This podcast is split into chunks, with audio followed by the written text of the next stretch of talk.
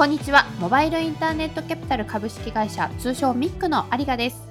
この番組ではミックがサポートする企業の方々をゲストにお迎えし Can we make a better future together と問いかけ仕事への思い今後の展望などを聞いていきます。ガイド役は私ミックの有賀です。それでは始めていきましょう。ミックフューチャーアイズ今週も引き続きゲストはケンロボテック株式会社思う人そして代表取締役社長の真鍋達也さんをお迎えしております。後半もぜひお楽しみください。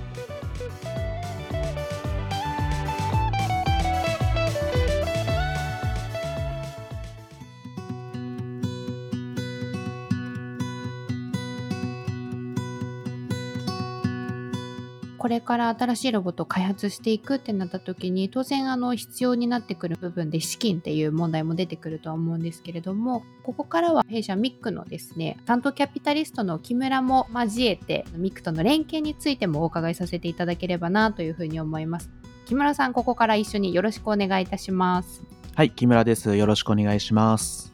前回ちょっと打ち合わせの感じ見ているとお二人はかなりもう週に1回はお話しする仲ということでかなりフランクに話していただければなと思いますので ではまずぜひ真鍋さんにお聞きしたかったんですがミックに期待していたことで実際の支援についてあのちょっとこの辺りからお伺いしたいなと思うんですけれどもこちらは当初どういったものを想定してらっしゃいましたか？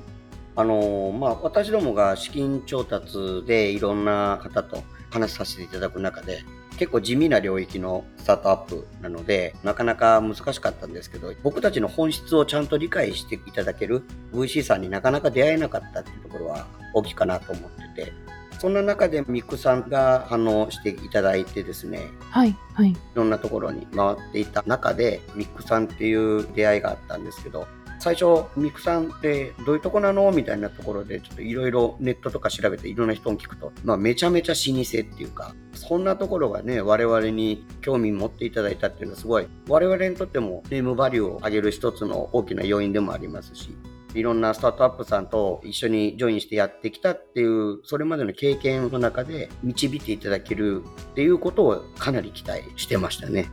これはすごく嬉しいですね。実際に真鍋さんのお話とかを聞いて、まあ、そこの思いを組んで今担当キャピタリスト木村がですね伴走しているんだとは思うんですけれども担当の木村さんから出世の決め手あとは担当から見るケンロボさんの強みについてどういうふうに分析しているのかぜひ教えてください。ズバリ強みがあるから出所を決めたっていうことでポイントとしては3つ考えていました一つがまビジョンということで、真鍋さんがあの世界一優しい環境を作ると、建設業界でと、そういう思いがあったので、ただの建設ロボット会社ではなくて、あくまでツールですと、建設業界全体を良くしていくっていうところに共感したところが大きいかなと思ってます。私もあの前職 JR 東日本で建設現場に近いところで土木エンジニアをやってたこともあって、建設業界の 3K ですね。汚い、きつい、みたいな、あの、そういう 3K を、まあ、よく知っていたこともあったので、はい、そういった中であの建設業界を変えていくっていうその真鍋さんのビジョンに共感したっていうのが一つ目です。はい。二つ目が開発力ですね。ただ単に最高の性能を作って最高のプロダクトを提供するっていう話ではなくて、はい、実装力も含めた開発力かなというふうに思っています。実装力？はい。高ければ、それこそ使う側、買う側も買いにくいですし、高性能すぎると、はい、職人さんも使いづらかったりもするので、なるほど。ここはまさに真鍋さんが現場を知ってるからこそ、ある程度安くて、本当に使いやすいものを作れるっていうところの開発実装力というところを強みなのかなっていうふうに感じたということです。はい。最後の強みとしては、真鍋さんの業界でどんどん仲間を作っていくっていうのが見えてたっていうところが大きいです。はい。人当たりにすごいいい方なので、建設業界でもゼネコンさんですとか、鉄筋工事会社さんですとか、もうどんどんあの仲間を作っていってるっていうのが分かったので、ここの3つの強みを含めて、ミックとしては投資を決めたというような形です。真鍋さん、改めて聞いていかがですか？めっちゃ嬉しいですね。いつもですね、厳しい言葉をいただいているんで、こういう言葉もらうと逆に照れます。目指してるところ一緒ですからね。よく真鍋さんとは意見言い合ったりもするんですけれど、はい、目指してるところは一緒なので、そこに向けてより良くしていくためのディスカッションかなと思って、厳しいことを言ったり言われたりしてます。普段週に1回ぐらいはミーティングされているっていうのをちょっと耳に挟んだんですけれどもこうなんか連携頻度としては大体それぐらいのあの感覚でディスカッションするようにされてるんですか？そうですね。はい。毎週月曜日の午前中に30分から1時間時間をとってその前の週にやったことだとかはいはい。あと今後どうしていくかみたいなところの戦略をディスカッションするようにしています。結構なんか密なこう連携をされてるのかなという真鍋さんにとってこの木村さんがいるっていうその担当のとの関係性ってどういう存在なんですかね？先ほど木村さん言ってくれたみたいに誰とでも仲良くなれちゃうんですね。でもかなりキャラが立ってるんでそこがいいとこであり悪いとこであって糸のないタコみたいな。飛ぶカイトの方ですね。カイトですね。どこ飛んでいくか分かんないみたいなところがあったりするんでその糸をですね週に1回その糸をパンと張ってもらってちゃんと受けるべき風を受けてずっと空に入れるようにしてくれてるっていうのはあるんじゃないですかね。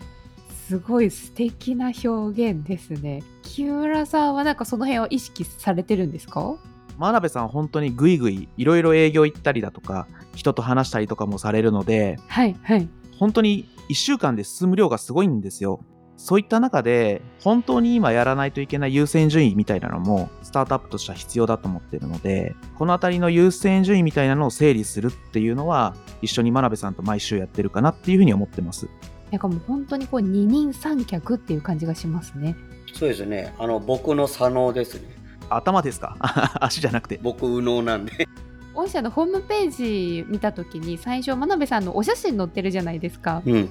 あれでなんきっとこの方いい方だなって私の第一印象あの写真が絶対人柄あったかい方なんだろうなっていうのがすごく第一印象に残っていてだから実際にお話ししてみたらもうそのままのイメージの方だったのでなんとなくこう縛られてっていうよりかは自由に飛んでいくカイトっていうお話を聞いて今ものすごくフィットしましたもうその通りでございます。そんなお二人だからこそいろんなエピソードはあるかなと思うんですけれどもぜひあの今回こうお互いから見る強みだったりですとか連携してよかったなっていう風に感じた経験というかストーリーがあればぜひお伺いしたいなと思うんですけれども真鍋さんこちらはいかがですか？僕ってどちらかといえば外に向かってガンガン行く方なので内側のことすげえ弱くてなかなかこう社内整備だったりとかかなり難しかったり逆に必要なの分かってても自分が得意な方に走っちゃったりするんですよね。はい。そういうところでバーンと言ってもらってそうだよねって思いながらどうしようみたいなところを一回考えるっていう一つ区切りをつけてくれるっていうのはすごい大きな存在ですしもうそれ毎週なんでよく木村さんから言われるのが「あそれは分かったんですけど」ってよく言われるんですけど「いやそこじゃねえだろお前」みたいな。すごいですねそこもこうお互いきちんとそのリスペクトした上で関係性が成り立っているっていう信頼の強さを感じますね本音で言い合えるっていうところでそうですね。そうですねもう毎週お話ししてますし投資する前から直接会ってロボット見たりだとか実機見たりしてディスカッションもしてたのではい。この辺りから徐々に信頼関係作れたのかなっていうふうに思ってますね。そこが今も続いているということですが担当のキャピタリストとして木村さんから見る真鍋さんの強み連携してよかったなっていうふうにキャピタリスト側から感じる部分っていうのはいかがですか？そうですね。建設業界って結構人情の世界というか人との関係性を重視する業界でもあるのでそういう意味で真鍋さんの人当たりの良さって非常にあの重要なポイントになってくると思うんですよね。攻めがすごい分適切に攻めれてるかどうかっていうのとあとはまあ守りの部分ここは確かに足りない部分でもあるかもしれないのでここはあの補うと一緒にバランスをして補填するというような形である意味役割分担しながら一緒に走ってるっていうそういう感覚でやってます。職人さんが多いようなイメージがすごく強いんですけどその建設業界の方々っていうと。現場を分かっていない人がいろいろ言うっていうものに対してやっぱりなかなかこう反応は厳しいところがあるんじゃないかなと思うんですがそこがやっぱりこう真鍋さん現場が分かっているっていうのが圧倒的にこう信頼感を得るポイントでもあるんじゃないかなとは思うんですけれどもそのあたりも真鍋さんは肌でどういうふうに感じてらっしゃいますか？おっしゃる通りで分かってない人がいたらもうただあしらわれて終わりみたいなところは多いですよね。では最後にですねあの未来のお話を聞きたいなと思うんですが今後の展望として事業展開御社が見据えている未来こちらをちょっと真鍋さん教えていただけますでしょうか？当社の強みっていうのが利用する作業員さんの目線で徹底的にシンプルなロボットを開発するのが特徴なんですねただ単作業に特化したロボットなので扱いやすさや作業区分での省力化効果ってすごい高いんですけども、はい、単体ではやっぱり全体的な省力化のインパクトってすごいちっちゃいですね。あそうなんですねなんでよくロボット開発である何でもできる万能ロボットがすごい安全にゆっくりといろんな作業をやれるっていうんじゃなくて単作業に特化した数種類のたくさんのロボットがそれぞれの作業分担を流れるようにして行っていってそういうラインナップをまず拡充していきたい。でそれが揃ってくればそれを管理するシステムも必要ですしロボットいつ、どのタイミングで入れるかっていう計画を簡単に立てれるような、はい、ウェブサービスとか、そういったプラットフォーム的なところもやっていきたいと。はい。で、それが全て揃えば、実は私がずっと夢見ている、ロボットと人が共に楽しく働けるっていう、新しい建設生産方法が確立できるんじゃないかというふうに思ってます。身近で伴走している木村さんにとってはケンロボさんの未来ってもうこういうところの世界の実現まで行くんだろうなっていうふうに描いている図があると思うんですけれども これは木村さんにはどういうふうにこう見えてるんですか今後の世界っていうのが。そうですねロボットと共同して一緒に今工事してるっていうのが当たり前の世界になるといいなっていうふうに思ってます。社会的な課題として建設人口が減っていくとかあとはまあ 3K の問題とかがあったりするので、はい、もっとロボットを使って楽しく楽に働けるんだよこの業界はって言えるようなそういう世界を真鍋さんと一緒に作っていきたいなというふうに思ってます。働くってどうしてもこう苦しいイメージが先行しがちですけど本人も周りもハッピーになれるような働き方っていうのは今の時流に乗っているかなと思うので微力ながら私もこう伝えることができればなというふうに思うんですけれども。ありがとうございます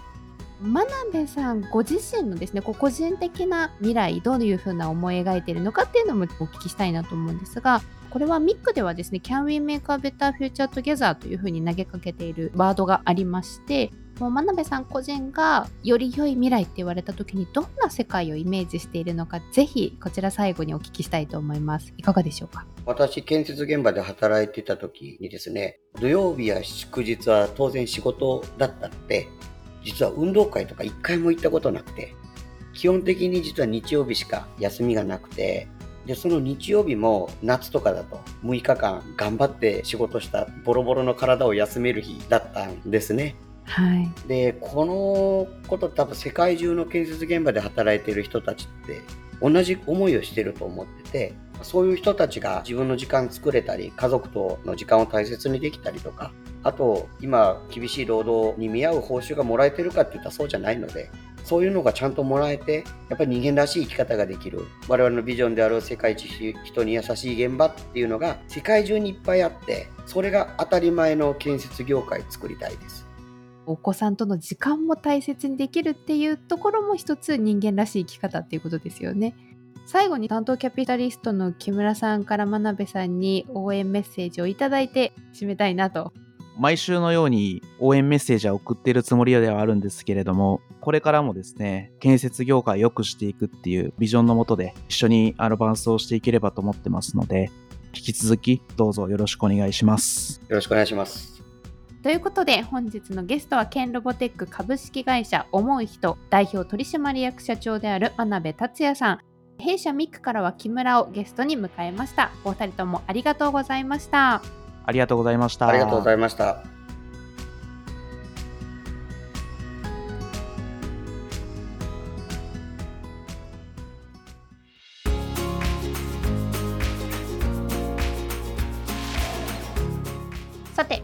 からは弊社キャピタリストの元木とともに毎回一つのキーワードについて掘り下げる元木アイズ。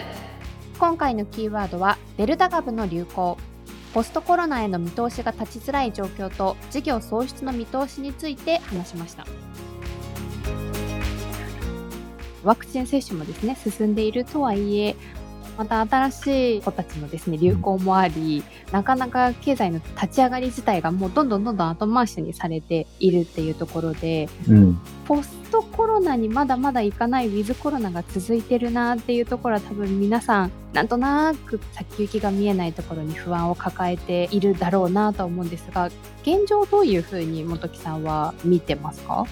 そうですね。デルタ株の流行っていうのが、まあ実態がどうなのかっていうところが、やはり情報からもなかなか読み取れない部分が日本の中であるので、はい。何とも言えないし、どう動いていいのかって皆さんこう悩まれてると思うんですけど、こうなってくると、当初このデルタ株がなくてワクチンが普及すれば大丈夫だみたいな視点から、まだもうちょっと慎重に世の中の動きを見なきゃいけないねというふうになってくるので、僕らも実はワクチンが普及して感染者数も減ってきて、通常活動に移れる準備がし始めるみたいなところが見えてきた時に、まあそれは9月10月ぐらいだろうなと思ってたんですけど、はいはい。それが、まあ、今回のデルタ株の騒ぎ方っていうんですかね、によって、やっぱり9月10月にその方向性見るみたいな視点でいくと、ちょっと慎重に見なきゃいけないと。慎重に慎重っていうのは9月10月じゃなくて、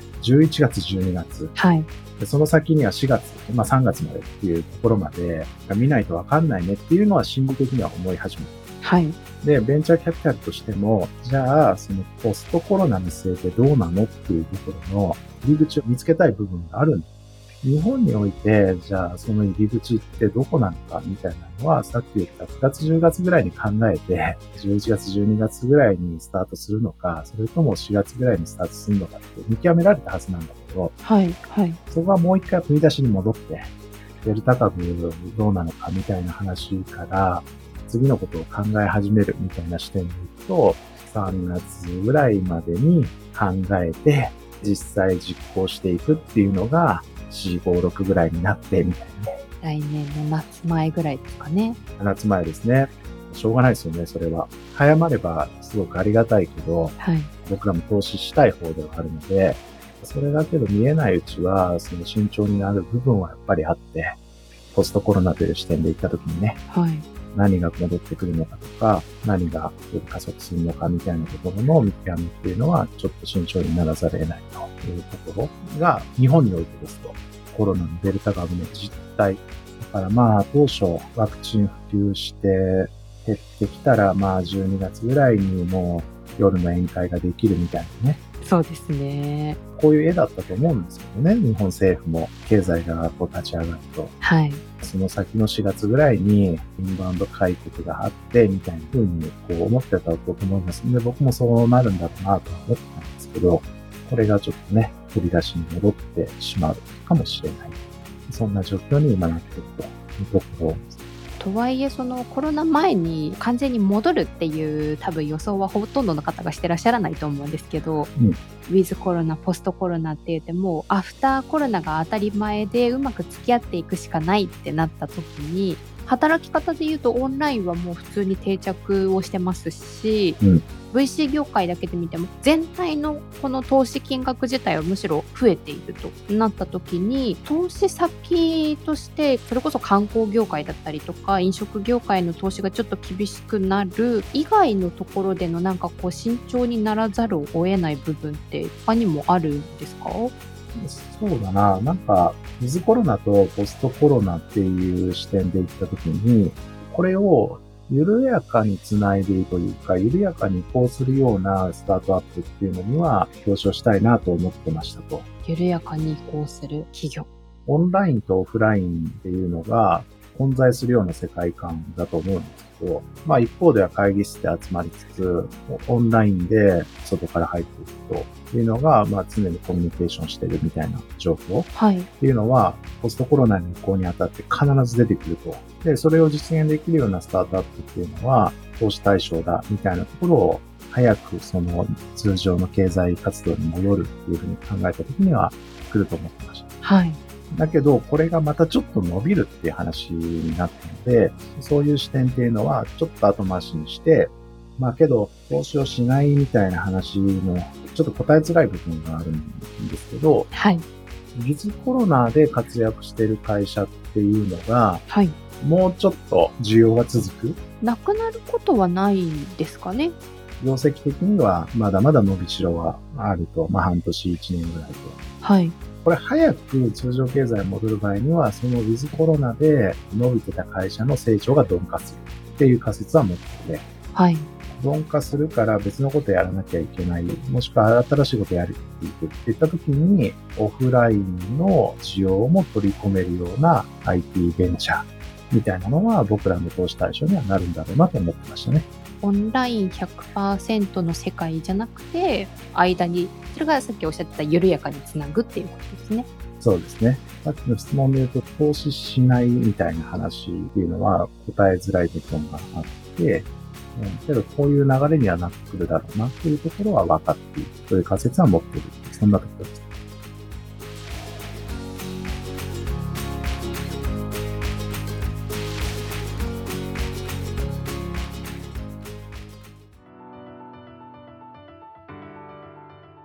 今週は後半を聞いていただきました。2週にわたってありがとうございました。ケンロボさんの真鍋さん、非常に面白い方ですよね。多分声だけでもキャラクター伝わったんじゃないかなって思うんですけれども、ホームページ見ていただきたいです。最初に出てくるお写真が本当にお茶目なんですよ。それだけで人柄が伝わってくるなと思って、好きになると思います、皆さん。ぜひぜひ見てみてください。今回のお話からもですね、人柄いろいろ伝わったと思います。特にこう木村とのやりとりの中でカイトの手綱を握る弊社木村と自由に飛び回っていこうとする真鍋社長っていうこの絵面がですねなんかすごく私の中でフィットしまして楽しみつつもでももちろん2人とも真剣ですからより成果が出る方向にきちんと導いていかなきゃっていうそのキャピタリストの思いと自分のその得意分野営業だったりとかっていうのを生かしてぐいぐい進みたい真鍋社長っていうのと2人の思いっていうのがですね2人で1つだからうまく